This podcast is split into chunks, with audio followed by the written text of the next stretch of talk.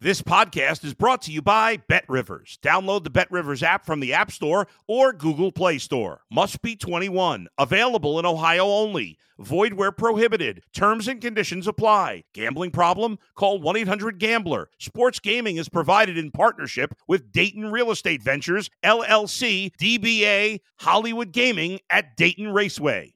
If you're a tennis fan, you'll love Betting Weekly Game Bet Match on the Bet Rivers Network. Whether you're a better or just love tennis, you'll enjoy the in depth analysis each week of the tennis calendar. Subscribe to Game Bet Match today from your favorite podcast provider. If you're a tennis fan, you'll love Betting Weekly Game Bet Match on the Bet Rivers Network. Whether you're a better or just love tennis, you'll enjoy the in depth analysis each week of the tennis calendar. Subscribe to Game Bet Match today from your favorite podcast provider. You're listening to the Danny Mac Podcast on the Bet Rivers Network. That's what it is. It's the Danny Mac Podcast on the Bet Rivers Podcast Network. Thanks for giving me some time today as I look out the second floor window of my dire domicile here in Northwest Indiana. I see cloudy skies again, charcoal bitten skies, only a few robins uh, out this morning it's uh, it's another crummy day. So if I do anything physically this weekend, is that or this week early on anyway, it'll be indoors, as you're probably lamenting too, because I know you all have stuck to your New Year's resolutions.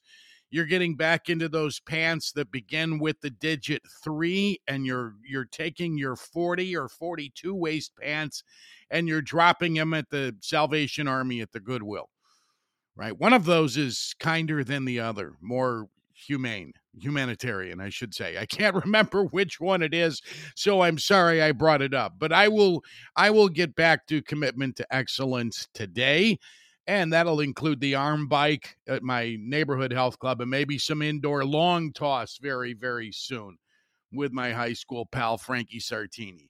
Uh, nonetheless, it's a chance this morning, whenever you're getting to this this afternoon, Tuesday morning in the case of a guy who competes in pickleball still in, in central Indiana, my high school football coach. It's time to overanalyze the Bears draft picks from the weekend. And I've heard a lot of that already this morning.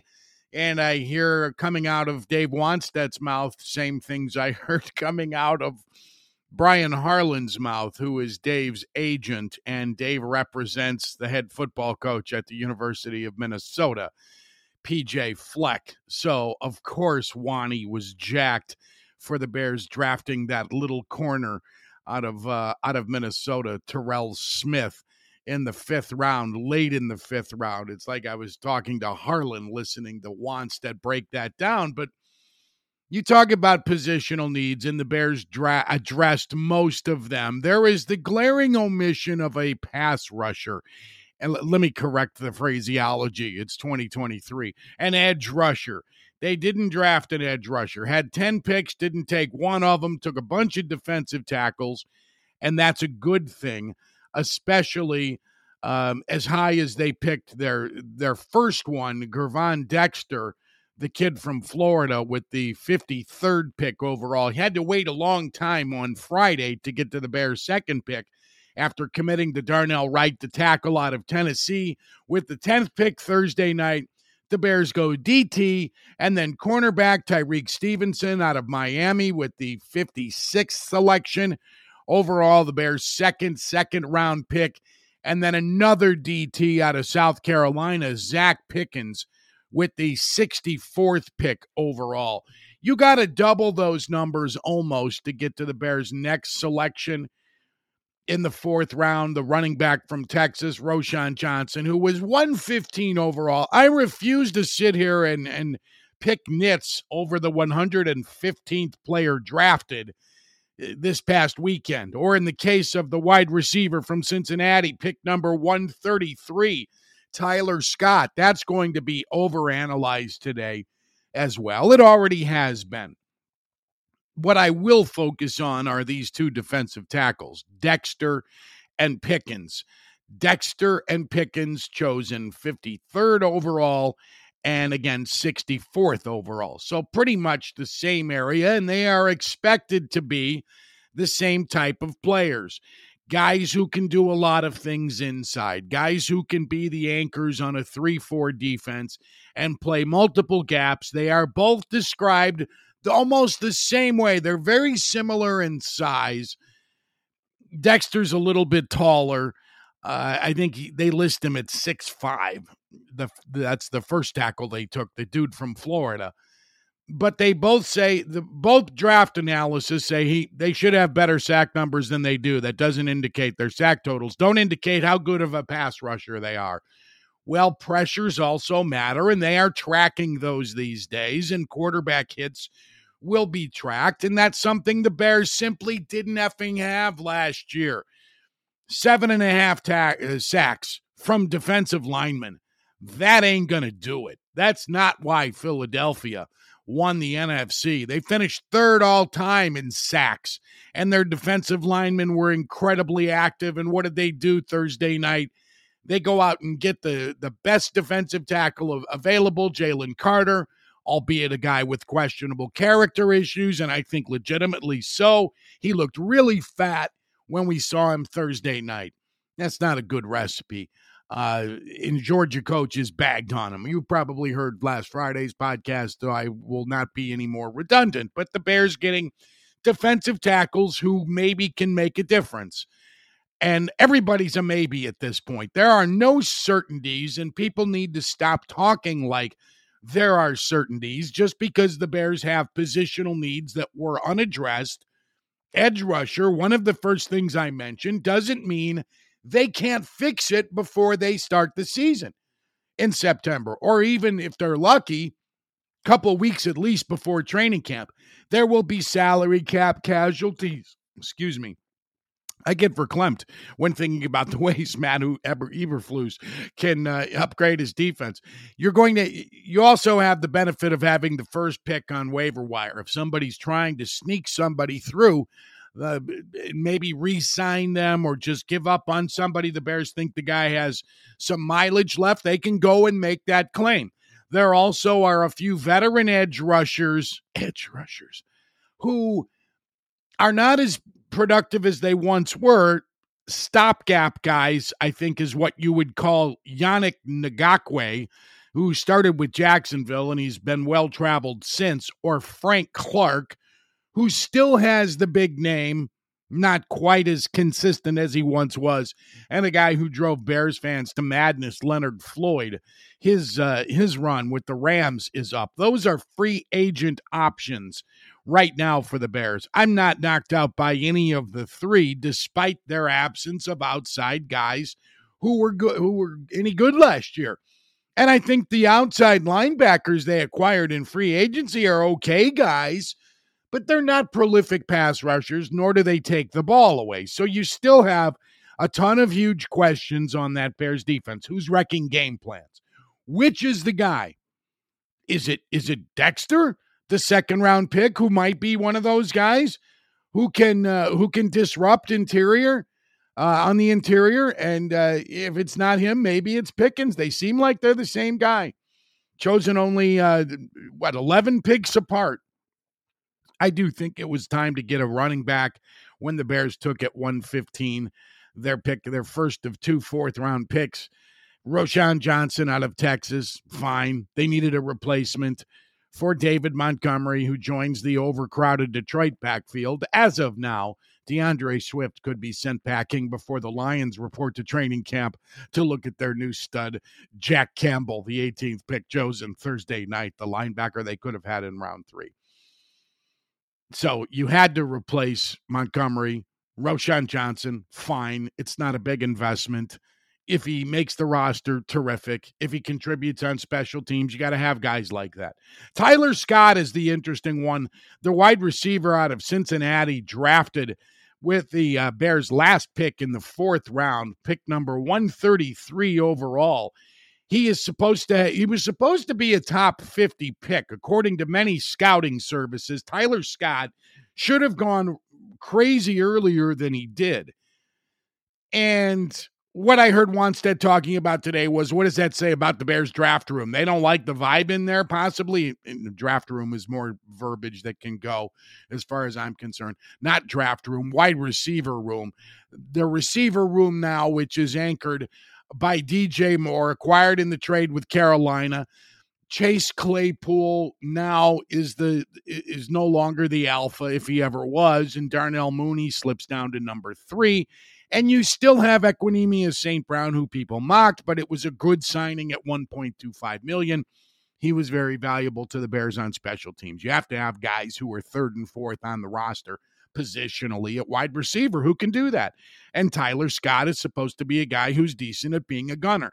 And you have to have guys who can do that because you got to assume there will be punts and you have to have guys go down and disrupt punt, punt return and Scott could be one of those guys. It doesn't tell me anything about the wide receiver room vibe that they took a guy at 133. This is paralysis by over analysis, and it's unnecessary. If the corner from Minnesota, chosen with the last pick in round five, Terrell uh, Smith, if, if he's the player Brian Harlan thinks he is, and uh, the Gophers thought he was, should have been much higher in the draft. That's what they say. Okay, we'll take that. That's good because the Bears possibly are going to need help at corner. Tyrique Stevenson, I mentioned him, the second round pick, the second of two second round picks the Bears had from Miami. It gives them a little bit of uh, of depth with the uncertainty of Jaylon Johnson, the uncertainty and inconsistency of Jaylon Johnson. I my expectations were much higher for this player than he's than he's shown us in his four seasons, three seasons with the Bears. The division is interesting mostly because of what the Lions did, bailing on the number six pick and moving down for the 12th and 18th picks in the first round.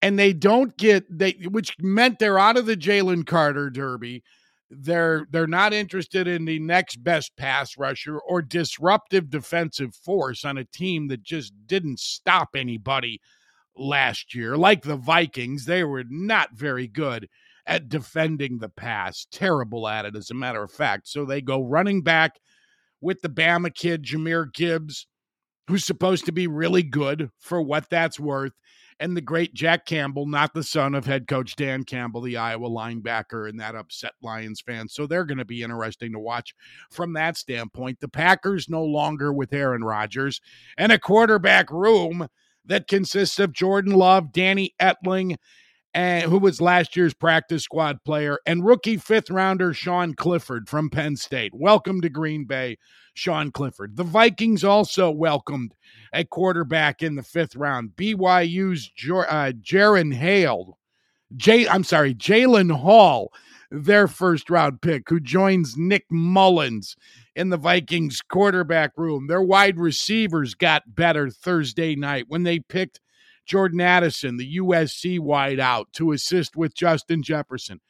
So Green Bay, with its quarterbacks who succeed the weird beyond belief Aaron Rodgers and their weird pick of Lucas Van Ness of Iowa at number 13. These uh, these Iowa dudes, man, 13 and 18 and in the division. Make it really fun to watch for me this coming season. And where do I think the Bears fall in all this? Where their roster is set today with what I think of their talent. They are at best right now. And this is a compliment because they were 3 and 14 last year. They are at best right now a 9 win team. Maybe 10. And they've got an easy schedule and the division isn't as good. At least it's not as good in Green Bay until further notice. Aaron Rodgers kicked the Bears' asses no matter how much he might have fallen in recent years. In Detroit, will it follow the offensive prowess it showed last year under Jared Goff? That remains to be seen. Did they F up the draft? Quite possibly they did and could have had better players who made their defense better. And the Vikings still have Kirk Cousins and a defense that is suspect and getting very old. Um, their back seven, as some like to refer to it. Um, you get it. Um, they're they're old and they're not very good anymore. So very interesting weekend for the Bears. I refuse to put Graves on it. I think uh, if you're looking at what they did to address their positional group, I, I think they get an A. Most importantly, for what they did on the defensive t- at the defensive tackle position, um, you got to give them an incomplete for or an F for what they did with edge rusher because they haven't addressed it yet. Ten picks, not one of them an edge rusher. So those are two critical in offensive line. You know, it's all swinging on one guy primarily, and that's the first round pick, Darnell Wright. If he's worthy of being picked number 10 overall, they get an A, even though he's the only O lineman they chose all day, all weekend. Uh, I don't really have too much for you on the White Sox exciting win yesterday. In case you left the planet, Andrew Vaughn hit a three run walk off jack that capped a seven run ninth inning as the Sox finally win a game against the Tampa Bay Rays. Thank God, Sox fans. You're done with Tampa and have a day off. 12 to 9, the final yesterday. Break up the White Sox. They know what it's like to win a game at the big league level. And, you know, questions are being raised. I wouldn't buy it.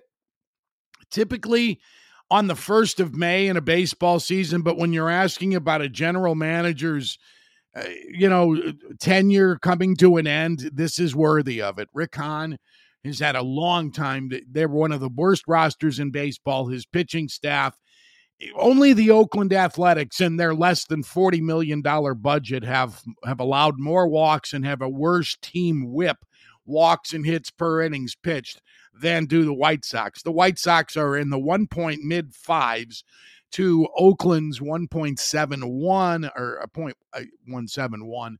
1.71 I saw today among the worst. They walk people. The White Sox don't take walks on the other hand. Their on base percentage is not what it needs to be.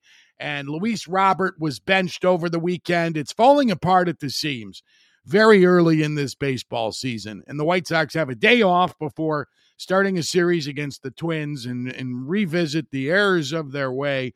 And we'll see today if there are any roster moves or front office moves. I don't anticipate it. It would not be White Soxian to make a change with the front office in the middle of a baseball season. I can't remember them ever doing that. Ron Schueler to Kenny Williams was an offseason transition. Williams to Hahn was an offseason uh, deal. They don't do that in the middle of the season, and guys typically don't get fired by the White Sox. Even Ozzie Guillen wasn't fired. He was traded to the Florida Marlins or Miami Marlins, whoever they were that week. So, uh, Cubs crappy weekend. Uh, pitchers not finding the strike zone, and they're sinking in terms of where they they stack up against other teams' pitching staffs after a very fine first 20 games in change the Cubs now are on their way. Eh, they're at the bottom of baseball's top 10 in walks in hits per innings pitched and uh, batting average against and all the important statistics there. But the Cubs weren't expected to be that good. So no harm, no foul. My last thought I have for you as we begin this first week of May is is unique for me. I rarely have a ton of sympathy for other cities when it comes to their sports disappointment because we've lived enough of it in Chicagoland. If you're old enough to remember the 69 Cubs as I am, and the 71 and 73 Blackhawks, both of whom got beaten by the Montreal Canadiens in game seven of the Stanley Cup final. And you went as long as everybody did before the Bears copped their first title since 63 when they won it in January of 86. And the White Sox and a long, long drought since 1917 before they won their only three series in franchise history since the 17 World Series, all in 0 5. So they win one the Blackhawks win three in 10, 13, and 15, and the Cubs get theirs in in 2016. And did I forget the team that that put six banners at the ra- in the rafters at the United Center? No, I didn't forget your Bulls. The Bulls, of course, would start the list. It's just the least emotional connectively for this guy. So we waited a long time before all five teams won titles. I was 49 when my favorite team, the Blackhawks, finally ended its 49 year drought. Yes, I was in my mother's tummy when the Hawks won it in 61 against the Detroit Red Wings. Um, moment of silence in Sky Point to Bobby Hull and Reg Fleming and all the members of the 61 Blackhawks. Poor Boston fans today. How do you say this after the Patriots win six Super Bowls in this century and had Tom Brady in their lap all those years and the greatest coach in Bill Belichick? The Celtics, for older fans, are one of basketball's most storied and successful franchises. That is undeniable. Yes, most of it is in an era gone by. Russell, Havlicek, Cowens, the transition to Bird and Parrish and McHale, Dennis Johnson, and the transition to the last group that won it in 08 with KG and all of the the Celtic greats of recent vintage, but one title in this century. So they at least got that one. Like the Cubs got theirs. They just didn't have the 60s and 80s the way the Celtics had. And then the 90s too to some degree, although the Bulls sort of changed that, didn't they? Uh, at least in terms of getting deep into the conference uh, finals. In fact, I don't remember the Bulls and Celtics ever meeting in the conference finals in the 90s. Celtics didn't get that far. Uh, Bruins fans have to be just just lifeless today. The Boston Bruins this year set an NHL record for most wins in a regular season with 65. They tallied 135 points to win the President's Trophy, given annually to the team with the most points in the NHL. Like the 65 regular season wins, the Bruins 135 points, most in NHL history. They go out in round one. Patrice Bergeron, the captain of the Bruins, a 19 year veteran, missed the first four games of the series, but it didn't matter because the Bruins took a three to one lead on the Florida Panthers.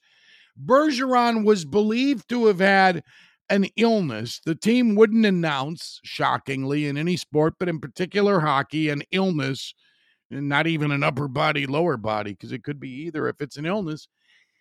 And they were masking an injury. He didn't talk about his injury. He came back in games five, six, and seven, and the Bruins lost every effing one of them. They lost out after leading the Florida freaking Panthers three games to one. Last night at TD Garden in Boston, the Panthers won it 4 to 3 in overtime. It was the second overtime win for Florida in 3 nights.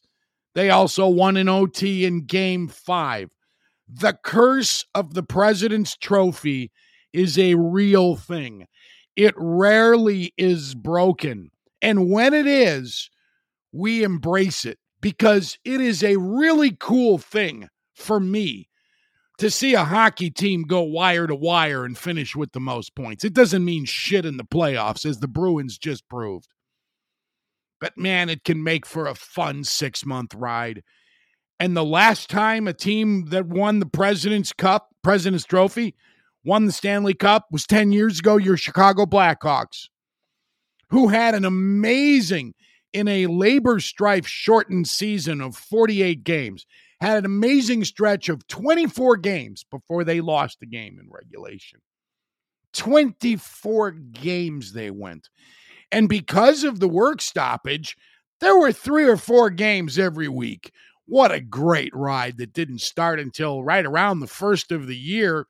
And every couple of nights, we're watching the new Blackhawks, a much different roster, barring a half a dozen core players from the 2010 team what Scotty Bowman did to reshape that roster. You know the stories after being overcommitted uh, financially to the Dustin Byfugliens of the world and having to move along from him, having to lose Antti Niemi, the goaltender, to San Jose. That was to keep Niklas Hjalmarsson from taking a deal. I think also with the Sharks. Now they wound up trading him to Arizona for Connor Murphy uh, a few years later, but you didn't want to part with the young uh, shot blocking defenseman at the time, and I'm glad they didn't. It was a good move, and they found Corey Crawford, and he won that cup in 13, backed up by Ray Emery, the late Ray Emery. What an exciting ride that was, and what an appropriate finish. Such an appropriate finish to that great regular season that provided so much theater night after night. Poor Bruins fans. You don't say that about Bostonians very often this is a this is a city that lives and dies with sports and i've spent time there only only covering white sox and red sox games i did i did do some things socially in boston at the samuel adams brewery a couple of times and going to games at fenway i've never seen a game at gillette stadium unfortunately i have seen the hawks and bruins i saw games what uh I saw game six. I was definitely there for the clincher. Also there for games three and four, if uh, if memory serves, during the 2013 Cup final. And Bergeron, Patrice Bergeron, was on that roster in 2013. He's a free agent right now. There's uncertainty as to whether number 33 returns to the Bees. He's one of the most beloved athletes in the 21st century in that town. And David Krejci, a 16 year veteran, also is up. He, of course, also was on that team that challenged the Hawks in six in 2013, 10 years ago. He could be elsewhere, and it could be a changing of the guard in Boston. But man, to do so much over six months, to win 65 NHL games is a crazy, awesome accomplishment. 135 points? Are you freaking kidding me? man, and to go out in round one, I know just a little bit of what that felt like. Actually, it felt like a lot at the time in 91 when the Blackhawks finished with 106 points. Now, this is before shootouts, it's before four on four hockey. So, 106 points meant a shit ton in 1991. 90 and 91 when the Hawks edged the Blues with 106 points. And what a fun team it was. What a fun ride. What a great circus trip they had that began in Buffalo on a Friday night. They went through Western Canada and blitzed perennial pains in the ass. Edmonton, Calgary, went to Vancouver, swung down through California, beat the Kings in an ugly game and they wound up finishing in St. Louis on a Saturday night, lost that game in a Donnybrook. That was on March 16th of 91. I remember because it's the day before the the St. Patrick's Day massacre, that six o'clock puck drop. Chicago wasn't drunk enough on St. Patty's Day. You needed to see the soon to be President's Cup winning Blackhawks go toe to toe with the St. Louis Blues in an eventual 6 4 win, 372 minutes and penalties assessed on the night. The Hawks had such a great effing ride that year, and they get clipped by the Minnesota freaking North Stars in round one. The North Stars had 68 points. They made it all the way to the final that year. They lost to the Penguins, the first of two. The Hawks got there the next year in 92. But the President's Trophy ride meant nothing. You'll get nothing and like it or not. I feel bad for the Bruins fans today, and that will uh, that will conclude my sympathy for them and anything in the city of Boston. Thank you very much for listening. Back later in the week, and I will get to the mailbag. I know I have promised this in recent shows and have not delivered at Danny Mac 670. If you want to get to me regarding anything you hear on the podcast, any questions you might have, comments on things going on in Chicago or national sports, feel free to get at me on Twitter or on Facebook. Adam Delavid is Baby Capone. He takes care of all the business at Bet Rivers Podcast Network, assisted by Alex Pastor and a gang of thousands. Adam Delavid, thank you so very much for all you do. And Sam Michael, my executive producer cheer up. It won't be raining forever. Have a great couple of days, and I'll be back on Thursday with more on the Danny Mac podcast on the Bet Rivers Podcast Network. See ya. Thanks for listening to the Danny Mac podcast on the Bet Rivers Network.